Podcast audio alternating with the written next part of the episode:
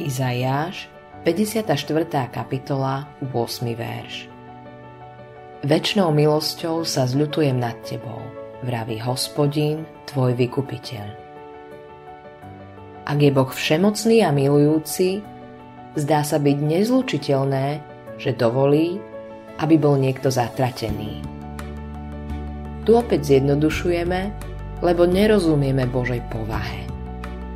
Boh nemôže ísť proti vlastným zákonom a proti svojej prírodzenosti. Je svetý. Nedokáže vo svojej prítomnosti zniesť hriech. Stvoril nás slobodných, aby sme si vybrali, ako budeme žiť. Pozýva nás, aby sme išli k nemu, no necháva nám slobodu usilovať sa o svoje ciele s ich prirodzene tragickými dôsledkami povrchne vravievame.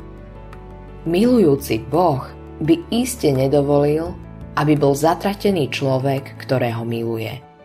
To predsa nemôže. Ani zďaleka to nedovolil. Boh spravil všetko, čo mohol, aby tomu zabránil. Hovorme o láske. Boh tak miloval svet, že svojho jednorodeného syna dal – to je dobrá správa. Preto, čo Boh z lásky pre nás urobil, nemusíme byť zatratení.